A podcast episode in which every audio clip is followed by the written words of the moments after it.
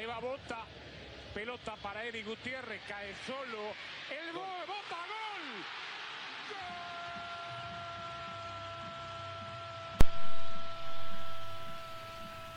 ¡Gol! Welcome to another edition of Colourful Kit Podcast Extra with myself, Tom Harrison. Well, we're into March, and March means things are hotting up. Things are hotting up in in the we- in the weather. I'm currently looking outside. It's nice and sunny. We're into double figures here in the U K, so not too bad. And more importantly, things are hotting up in Mexican football.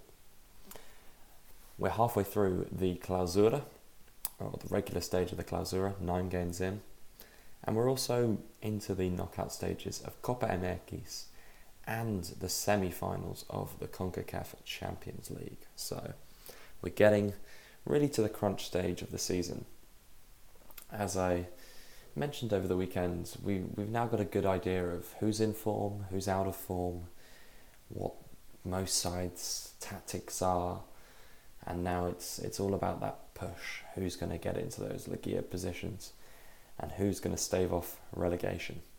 And that's going to be the focus of our big topic today, the relegation battle, because we had a very interesting game over the weekend on Saturday night between Morelia and Veracruz. There's two sides that sat eighteenth and seventeenth in the relegation table. Now Morelia went into the game two points behind Veracruz, so knew that a win at their home stadium would be enough to move them out of that single relegation spot. And they got that win, a very, very important victory. It was a tight, cagey game. There weren't too many clear chances, but Morelia did more on the night. Veracruz managed just two attempts on target, and I think they edged the game, um, and they had the key moment. The key moment was, um, surprisingly in, in many ways, it was a centre-back who was fouled in the box, Emmanuel Luis Boer, taken down by Cristian Alvarez, and the Peruvian Raúl Ruidíaz, the top scorer for Morelia this season, stepped up and sent the keeper the wrong way, smashed home his penalty, cool as you like, and gave Morelia a very, very important three points. So the relegation standings currently are as follows. Veracruz sit in eighteenth. Their total points over the past six tournaments is one hundred five. Monarcas Morelia are on one hundred six points, so just one point ahead. And then in sixteenth, we have Chiapas on one hundred ten, so five points clear of Veracruz, four clear of Morelia. A little bit further up, we have Puebla on one hundred fourteen, then Cruz Azul up to one hundred sixteen after their victory over Chiapas this weekend. So looking at those standings, I think it's fair to say that it's probably going to be a three-horse race. With just nine games to go, it's difficult to see Veracruz making up a nine-point gap onto Puebla. It is not impossible. Um, you never know. Puebla could could not win a game for the rest of the season. But I'm going to say that it's likely to be a three-horse race between Chiapas, Morelia and Veracruz. So let's have a look at those three teams, have a little think of, about how they're getting along, what their strengths and weaknesses are, and then make a, an estimate, a, a well thought out estimate of who is going to go down. So to start with Veracruz. Now Veracruz um, made the, I guess, safe decision um, to bring back Carlos Reynoso Uh, after a very poor start to Pablo Marini's time in charge of Los Tiburones Rojos. Now Reynoso had previously been in charge for uh, I think about a year and a half. He started off very well. They had a very good season, but um, they quickly, you know, did, things quickly deteriorated with Veracruz. And They were consistently getting worse during their time with Reynoso in charge. Now, he came back and initially things didn't improve much, but um, it was always a, a pretty safe bet yeah, to bring in Reynoso. Now, Reynoso isn't someone who's going to give you attractive football at all, as I've mentioned before. He's someone who likes to play direct, he likes to play fairly defensive, and he likes to play safe, really, and try to grind out results. And he started off the season by doing that, and they looked pretty good to stay up after home victories tight. You know, like I said, scraping results. They were, there was a one nil against Querétaro. There was a one nil against Atlas. There was a two nil against Chiapas. So home victories against the sort of teams that they know they can pick up points against, you know, not the strong teams. Those sorts of games that are, are really crucial, or can be really crucial, because, you know, you can pick up points from anywhere, but those sorts of games can be really crucial in, in your battle to survive, those home winnable home games, and they've won the winnable home games. The problem is, since the two nil over Chiapas, they've gone four games without scoring, and they've lost three of those games one nil. So, you know, like I said, they, they're, they're doing well in terms of keeping things tight and playing defensive football. They lost three nil to Tigres, but hey, that's Tigres, you know. Tigres have such an incredible attack. But they only conceded one at Toluca. They conceded one at Pachuca. But if you can't score, then it's difficult to get results. So what you have to say is credit to Reynoso for solidifying the defence and creating a side that's tough to score against, but they've got to have more of an attacking threat. Now, at the start of the season, I was impressed with Ángel Reina. I thought that he was bringing that creativity to the side that had been lacking for a long, long time. And he started well, but he's gone off the boil lately. And you know what? I'm not a fan of, of the the lineups that Veracruz have been playing recently. A lot of the time lately, it's been a front two of Chuletita Orozco and Lalo Herrera. Now, both of those players have histories of scoring goals. You know, neither of them have been consistent goal scorers, but both of them have done it on occasion. You know, Orozco had that incredible final um, for Santos when he scored four goals and pretty much won the LigaMX title single-handedly. But the problem with these two players is they're not particularly mobile. You know, Herrera is an old-fashioned target man, I guess you could call him. You know, he's big, he's strong, he will win aerial challenges, he can finish chances if he gets them, but he's not quick, he's not going to drag defences around, he's not going to create much himself. So he can be an important part of the team, but you need the right players around him. When he was great for Pumas, he had the right players around him. He had fantastic um, wide man, he had the movement of Britos and Sosa, to create things, to create space around him. Playing up front with Chuletita Orozco, you're not going to get much movement. And I just think that, that them as a pairing is too easy to defend against. You know, I, I, I can imagine that Reynoso, thinking we need to get some more goals, has thought, well, let's go two up front instead of a, a four three three or a four two three one. Let's play with two men up front. That's going to give us more of a chance of getting goals, but the problem with that is you've you've got to have mobility in your strikers, and you know, def- defenders love playing against strikers that don't move much because they're easy to mark, and that's the problem with Lalo Herrera and Chuletita Orozco. So for me, that's something that's got to change. Looking at the rest of their fixtures, where are they going to pick up points? Well, at home, absolutely at home, and it, you know, looks like the home form, if they're going to stay up, is going to be the key. They've got four home games left this season, so only four out of nine, which is a, you know, problem. Sorry, four out of eight. It's it's eight games left, not nine. Um, but three of them are very winnable. Puebla coming up next week, Cru- crucial, crucial game. Then Cruz Azul a couple weeks later, and two weeks after that, Necaxa. So three winnable games there. And if they pick up nine points from them, they've got a fantastic chance of staying up. The other home game, Monterrey. That could be the problem, though. If they don't pick up points in those games, you look at their run-in. Pumas away, Monterrey at home, Tijuana away. Three potentially very tricky games against sides that, that should be right in that Liga hunt. Perhaps their saving grace will be that a couple of their sides might have already qualified for Liga and maybe taken their foot off the gas. Veracruz could take advantage of that. But if not, then that's a very tough run-in. So looking at Veracruz, um, I would say the key is change up that front line, get more movement in, in, in the front line. You know, don't play Herrera and Chuletita, and win those home games. I think they've got a, a good chance of doing so, though. Like I said, Reynoso is, is a master of scraping victories. Moving on, let's talk about Morelia. So Morelia last season were very exciting under Mesa.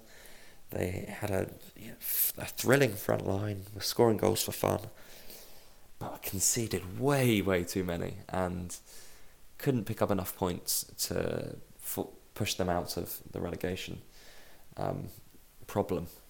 Now, they also, like Veracruz, brought in Marini, and in a similar fashion, he didn't last very long. We now have the forty-nine-year-old Roberto Hernandez in charge, who has been at Morelia for a long time now, and has, has done some previous short stints. So he knows the club well, and uh, perhaps they thought he was a safe bet in that sense, you know, rather than getting a uh, taking a risk and bringing someone who'd have to adapt to the club, to the area, uh, to to the rest of the coaching staff and the board. They've they've got someone who knows the club well, and that might be a good decision on on that front, in terms of picking up quick points. And you know, so far pretty good, I guess. That win over Veracruz was absolutely massive, and it's moved them out of the relegation zone. Um, in terms of their squad, I think it's a similar thing to last season. I think they've improved a lot defensively, but you know, the, the stats show that only ten goals conceded in nine games, but they have lost some of their attacking flair because they've only uh, scored nine in nine games. But in terms of the quality of the squad, it does look to be top heavy. You know, Ruidíaz has fifteen goals this season. I think he's a very, very good striker. Um, the attacking midfielder, Diego Valdez, is talented, the Chilean. They've got plenty of good wingers in the team, from uh, Andy Polo, the new Peruvian who's done well, Christian Pena, Jefferson Cuero, and a couple of Mexicans as well, Jorge Zarate and uh, Rodolfo Vilchis. All players who are not consistently great, but on their day can cause a lot of problems. But defensively, like I said, that there is some weakness there. But all around, they're a decent side, and you know, they're only really in this relegation problem because of the horrendous season they had two years ago, when in the Apertura they picked up ten points, in the Clausura thirteen. Since then, twenty-three points, twenty-eight points, twenty points. Those aren't tallies of a side that should be in relegation trouble. If they stay up this season, they're going to shoot up the Tabla de Cociente, because they'll lose that Uh, twenty fourteen fifteen season from their average points.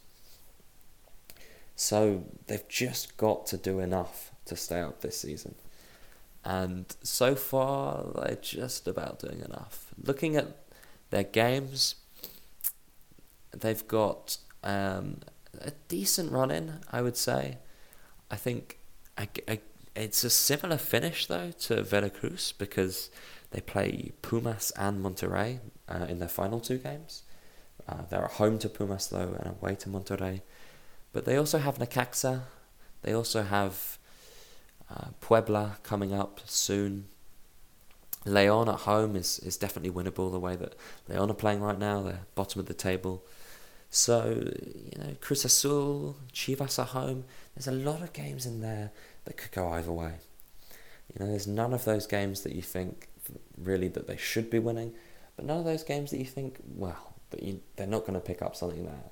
You know, there's no trips to Tigres or, um, well, there is a trip to Pachuca next week, but on the whole, I'd say there's a lot of games there where they can pick up points.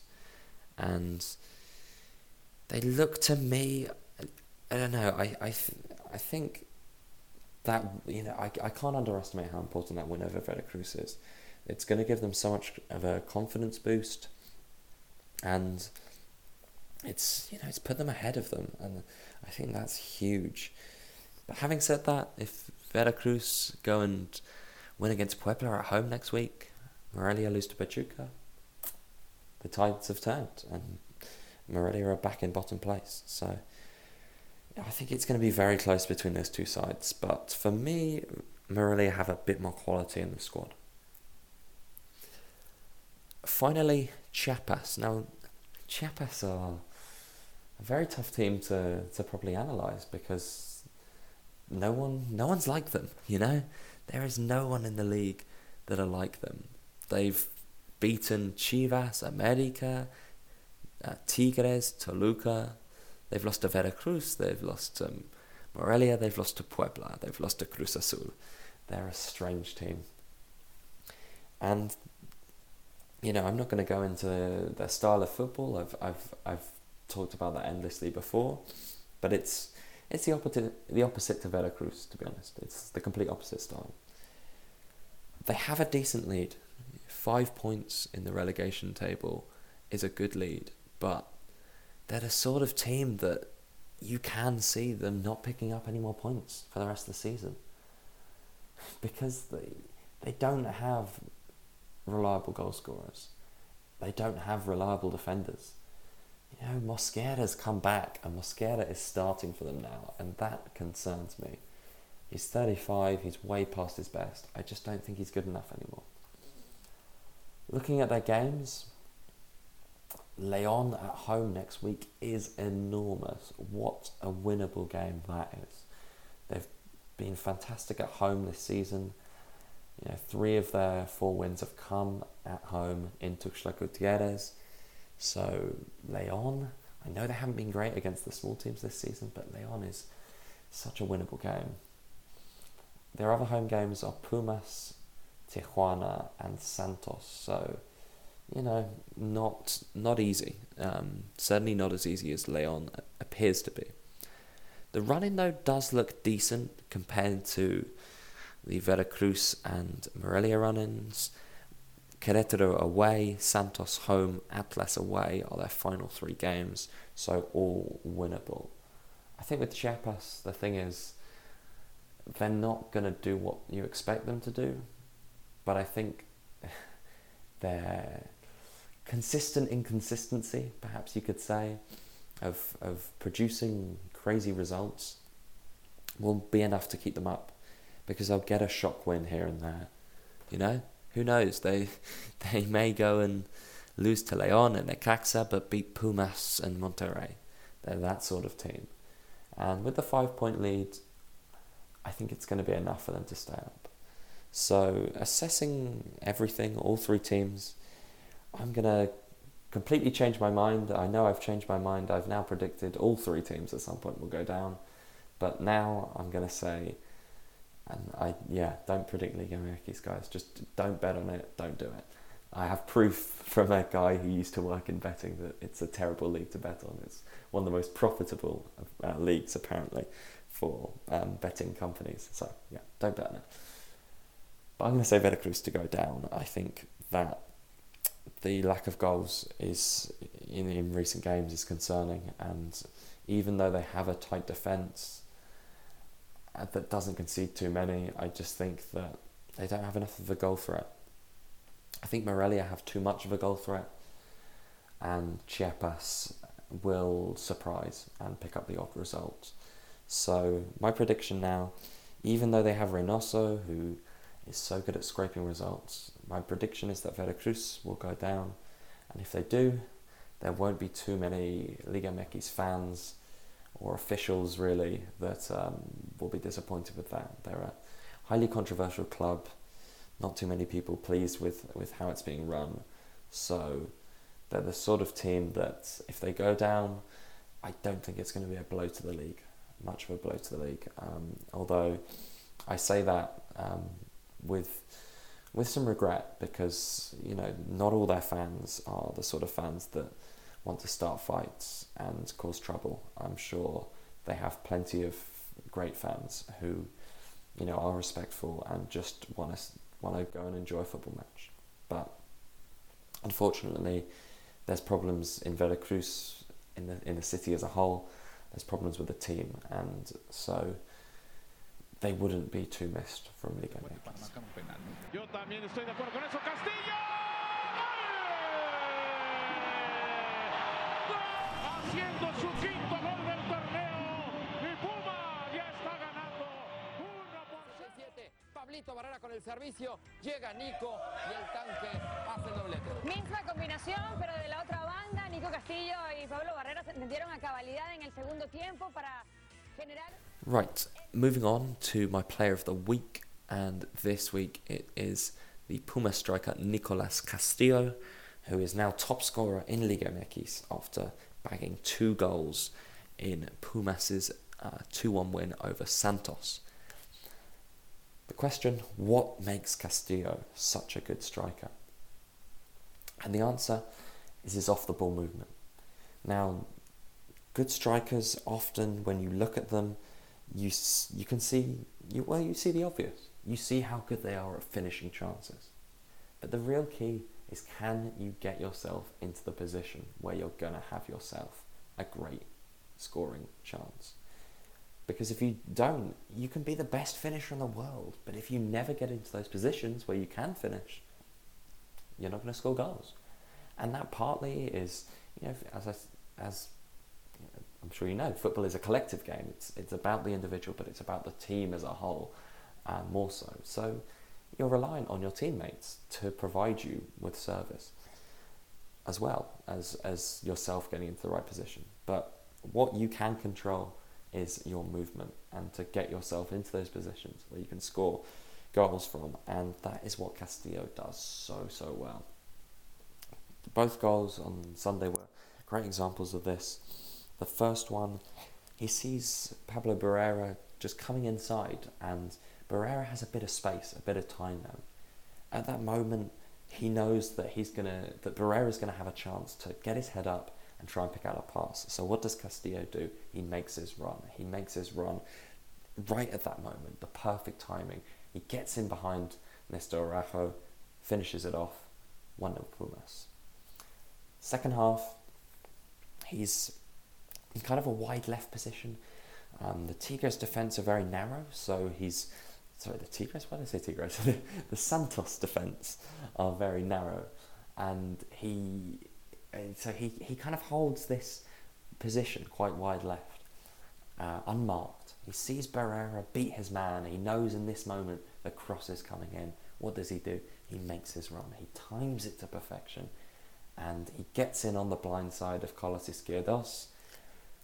Perfect time, simple tap in.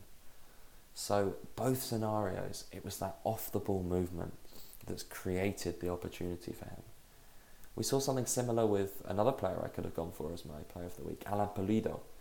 Both of his goals for Chivas uh, in their victory that's moved them up to first place in the table came from off the ball movement. Particularly that's that second one where he just pulled away from the defender, which gave him that little bit of space to take the touch and get the shot off. And the touch wasn't wasn't even great. It was a pretty poor touch. But that movement that he made made sure that he could take a not great touch and still get the shot off. And he finished well. So, key thing, you know, great strikers, it's they've got to have intelligent off-the-ball movement. And they don't have to be moving all game long. But it's when they do move, it's got to be the right time, the right runs to create the goal scoring opportunities for themselves. And that's something that, you know, coming back to Veracruz, perhaps with Herrera and Orozco, they don't have good enough off the ball movement to create themselves those opportunities.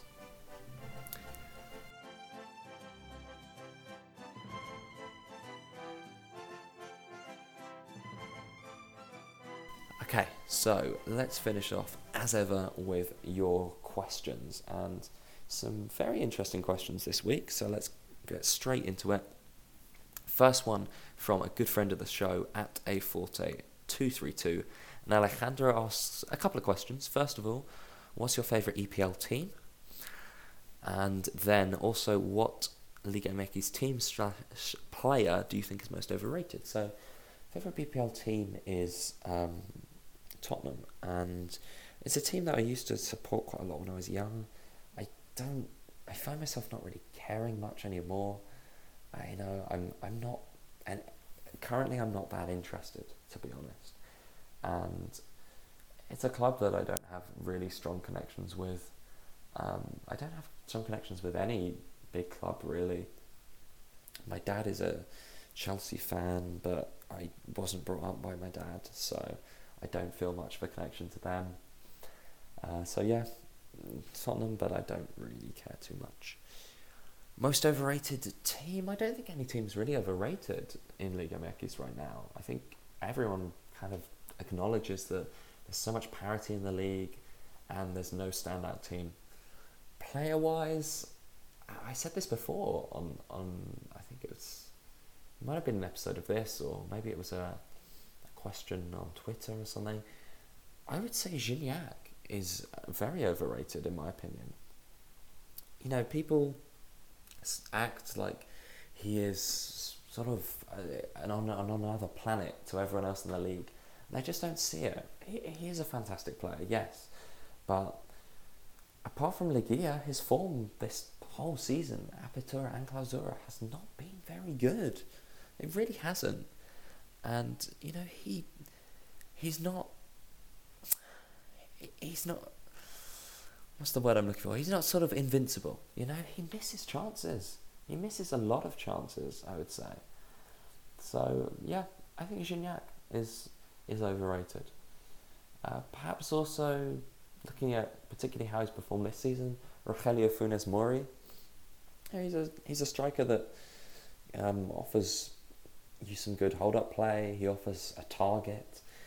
He he does you know he does finish finish chances fairly well, but yeah, he he's he's not as influential for Monterrey as Dolan Pabon for sure, and you know I don't think they should be talked about in the same respect. And this season he's been pretty poor. Hasn't scored many. So, yeah, maybe Funes-Mori as well. But, yeah, I think Gignac. I think he's overrated. And I've said this before, and um, he, ha- he hasn't particularly proved me wrong, although he was fantastic in Ligia. And yeah, perhaps that's it. Perhaps he just... He knows the LigaMX system, and he's saving himself for Ligia. But then again, with the chances he misses, you know, he he's not missing them on purpose. Next one from uh, Francisco at Francisco E F V, who asked, do you think Xolos are serious title contenders? Yeah, absolutely. They they look as good as anyone, to be honest. They have, they're scoring goals for fun this season.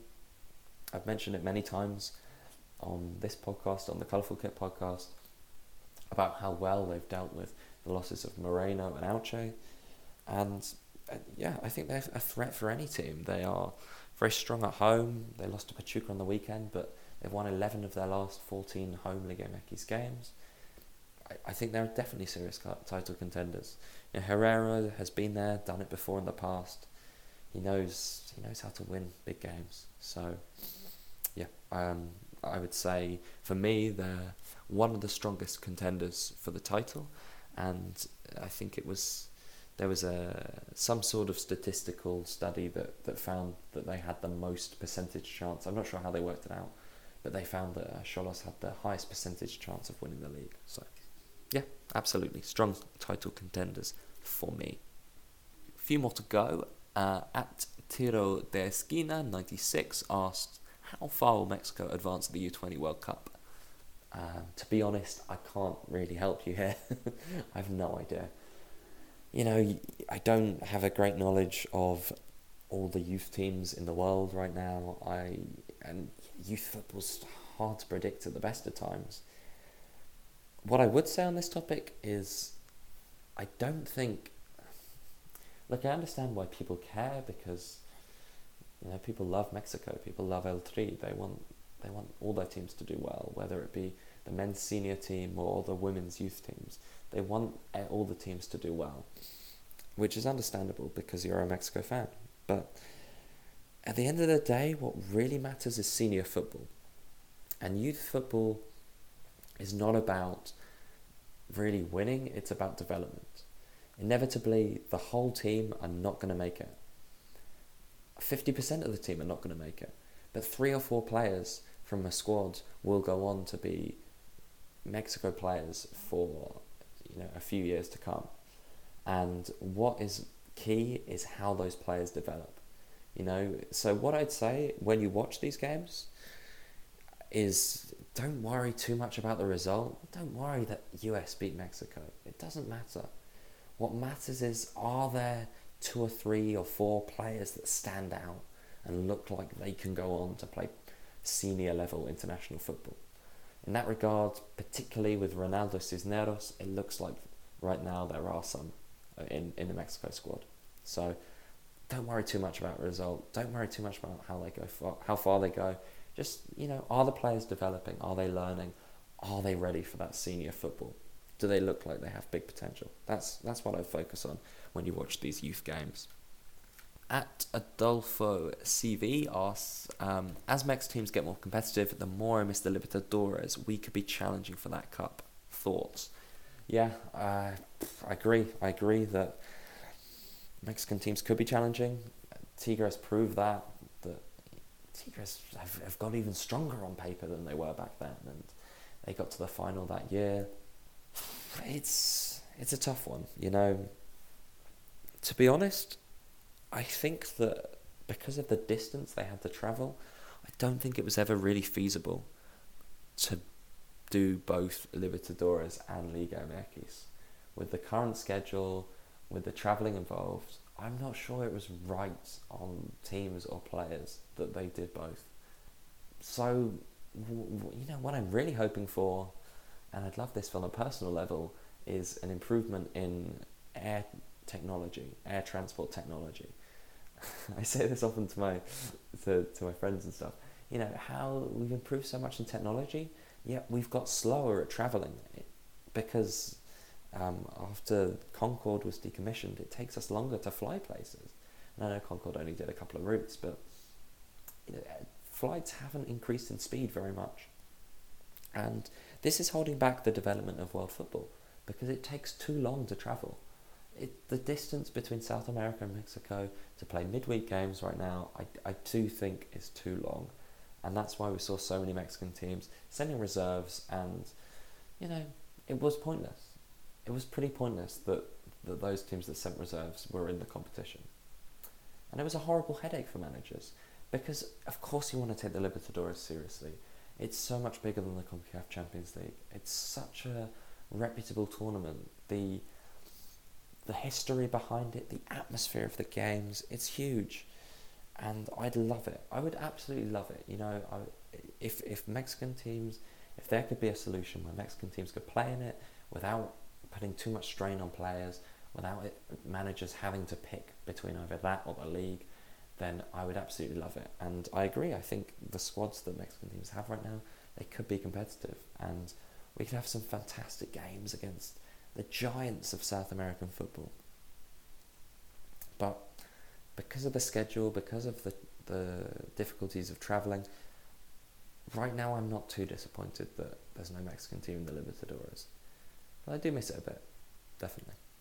And finally, uh, one on CopaMX. Johnny Rico asks, is the winner of CopaMX going to come out of the Xolos America match? I don't know, maybe. I think CopaMX this year is going to be fairly interesting. You know, I thought it was pretty interesting last year. We have now four rounds of knockout football. We have a lot of strong teams in it. There's only three Ascenso teams left. You know, there's there's um, America Xolos, you've got Chivas in there, you've got Monterrey, you've got León, Cruz Azul, Santos, Toluca, Querétaro, the holders. Lots of strong teams that could go on and win this tournament. And particularly for those teams that look like they might not make it into Ligia. This is a fantastic chance to win something or to keep hold of your job, you know? I'm looking at that Leon Cruz Azul game. That's huge. That's absolutely huge for Torrente and Hermes, who are both under massive pressure. Who'd have, who'd have thought that? A CopaMX game that could decide the, you know, the career of a manager. It, but it, it looks to me like that could. It's a huge game. If Leon lose, they pretty much have nothing to play for the rest of the season. They'd have to go on an incredible run to make it into Ligia. So, yeah, CopaMX with an extra knockout round, I think, is becoming more reputable. You're seeing this with stronger teams being played. You're seeing um, less youngsters getting time from it because, yeah, less rotation is being made. We're not just seeing eleven changes every game anymore. The stat I can give you to back this up is that there are four U twenty goal scorers in LigaMX this season and the same number in CopaMX, four. I know there's only been four rounds of games, but normally you'd expect that number to be a lot higher than for LigaMX. So we're seeing the tournament being taken more seriously, and it's making it more interesting from a fan's perspective, perhaps coming at the cost of youth development, of giving youth a chance to play in proper competitive football, not youth football. But it's making it more interesting, and I think that's it's being proven with, uh, I think we're seeing some higher attendances, particularly at Xolos. Xolos America game is going to be a great spectacle, I think. And yeah, I think the tournament's going to be interesting for the for the rest of the competition. Who's going to win it? I don't know. Xolos America are good candidates, but there's a lot of strong contenders out there. And yeah, I, I, I, I as I said, I think it's going to be an interesting tournament. So, um, one that's tough for me to watch, but I would recommend, yeah, you guys, midweek games, watch some CopaMX. Alright guys, that is it for another week of the Colourful Kit Podcast Extra. If you did enjoy, then I always appreciate uh, any likes, retweets, et cetera. And if you have a question for next week, then just um, get it in, hit me up on Twitter. Thanks to the guys once again for sending in this week's questions, many interesting ones to talk about. A couple uh, other notes, um, the in the Colourful Kit Podcast family, as I'm now referring to it, there is a episode of the Colourful Kit Podcast with myself and Raúl that went up last night. We discussed pretty much all things LigaMX going on right now, um, how the league is shaping up midway through the season, so well worth a listen. The Chivas del Norte podcast will be back for a third episode this week, and I'm sure they're going to have a much more positive uh, podcast as the uh, the Guadalajara side have gone top this week, as opposed to not going top after losing at Chiapas last week. So yeah, if you're a Chivas fan, definitely worth checking that one out. Okay guys, thanks very much again for listening, and I will see you all next week. Have a good week. Frena, saca, tira, centro, gol.